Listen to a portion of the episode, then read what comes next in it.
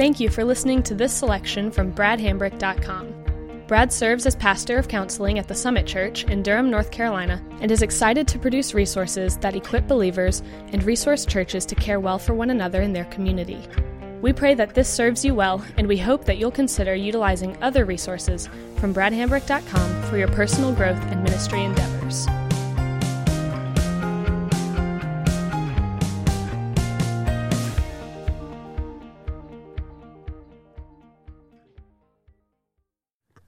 Well, let's start off uh, with what I hope to be uh, a fun question. Why is it that people get ulcers and zebras don't? I mean, think about it. The life of a zebra is much more stressful uh, than that of a human being. Uh, we don't sit out on the prairie uh, waiting for a lion to come charge us uh, and then if he catches us, all of our friends are going to watch from the forest as we get eaten alive. Uh, but uh, there is something about human nature uh, that we will experience uh, ulcers over things like I sent an email to my friend and they did not respond as quickly as I thought they should have, and so I wonder if they're upset with me I begin to wonder what the financial state of affairs are going to be like over the course of the next couple of decades and how that will impair my ability uh, to retire with comfort.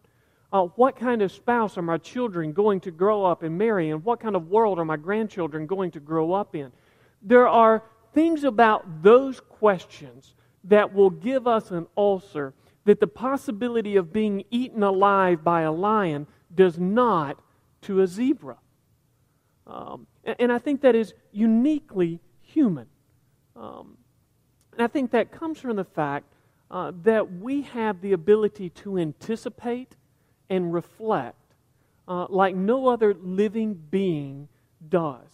Uh, and so not only can we learn from the past, we can be shamed or traumatized by the past.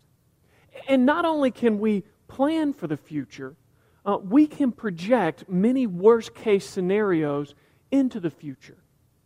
And so the same abilities that account for some of the greatest human achievements are the same abilities uh, that account for some of our most intense internal tortures.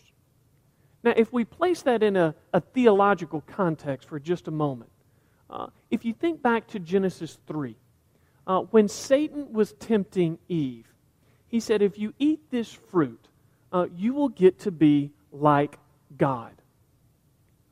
And, and like most lies, I think that was partly true.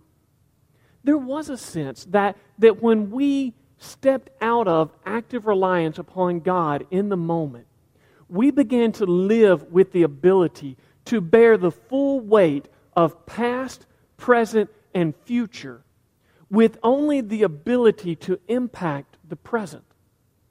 And so I think it really is from that event of the fall uh, that anxiety and depression became a normal part, not healthy, not normal in the sense of God's design, but predominant experience of human nature.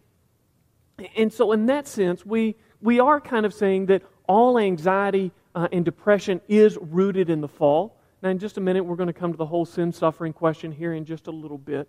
Um, but uh, the human capacity for unhealthy, untimely depression and anxiety became possible uh, because of that kind of epic moment at the beginning uh, of human history. Uh, now, a couple of people who would maybe say that same concept in, in different ways. Uh, one of those is Charles Spurgeon. He says, Such strange creatures are we, uh, that we probably smart more under the blows which never fall upon us than we do under those which actually come. I suffer more stress because of the things that I anticipate that never happen than I do over those things that really do happen and that I can interact with. The rod of God does not smite us as sharply as the rod of our own imagination. Uh, our groundless fears are our chief tormentors. Um, uh, another group of counselors would say the fact that human beings are self transcendent, that we tend to be able to step outside of ourselves and look at our life as a whole, uh, and thus contemplate our own non being and death. I mean, we're the only creatures that think about our death. Uh, create an anxiety which is central to our lives. Human beings live in the dilemma of both our creatureliness and our self transcendence, which generates immense anxiety. The simultaneous anxiety of living, that is, how am I going to get through the day? and dying. What am my entire life about? What is it that's going to make life satisfying? How am I going to know if this life has been worth it when I get to the end of my days? Only people grapple with those things. And so when we frame our discussion this way, we begin to ask the question um, Are we trying to say that all anxiety uh, and depression is sin? Uh, that it is something over which we have control? No.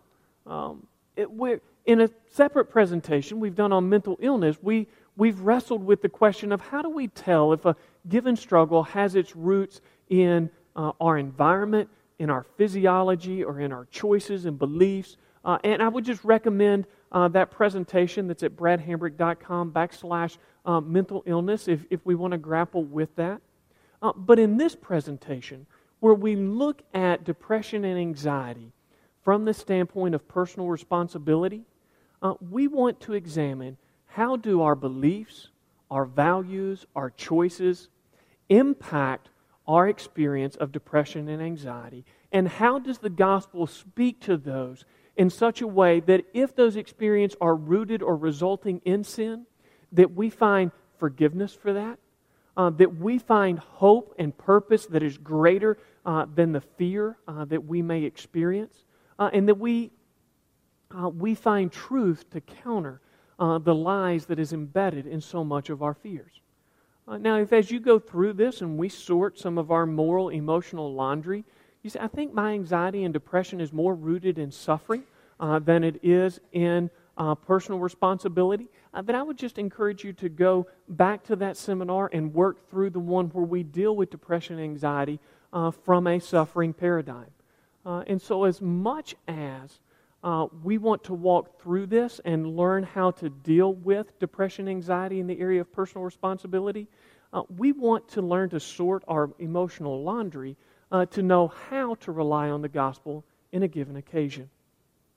And it, um, Charles Hodges, when it comes to sin and suffering, uh, he makes a quote here. He's got a case study, Eve. He's not talking about Genesis 1 to 3 Eve. He's just talking like one of us named Eve.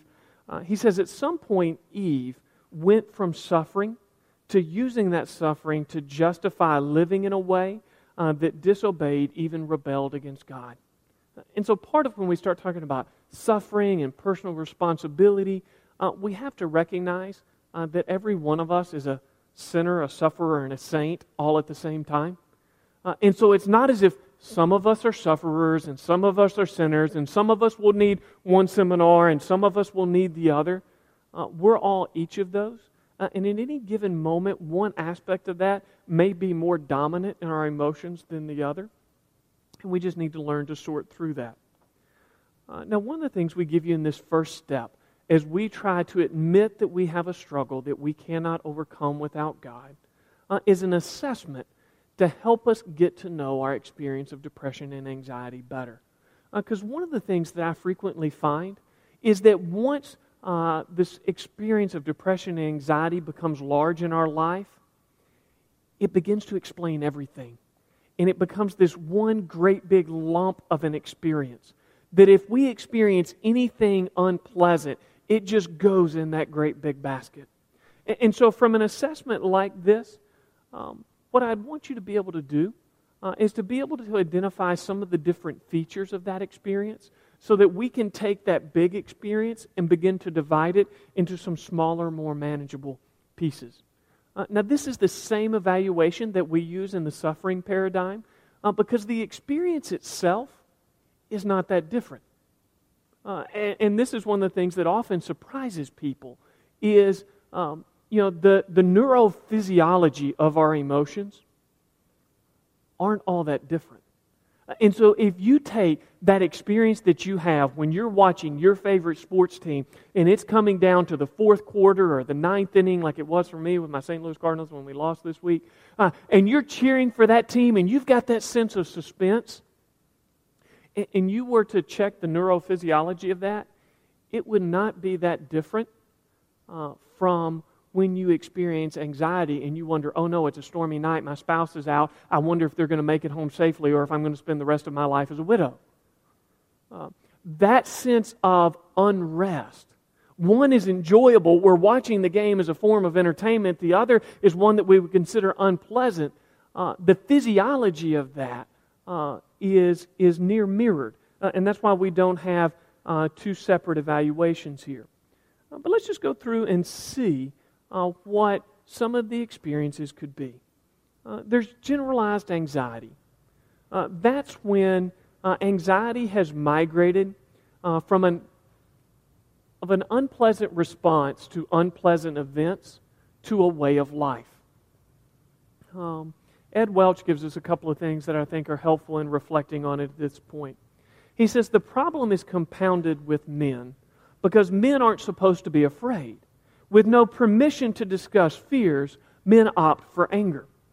And so oftentimes, instead of admitting, I feel weak, I'm not sure what to do, I feel insecure, uh, with the insecurity of that, men often opt for anger as a way to mask uh, a struggle with anxiety.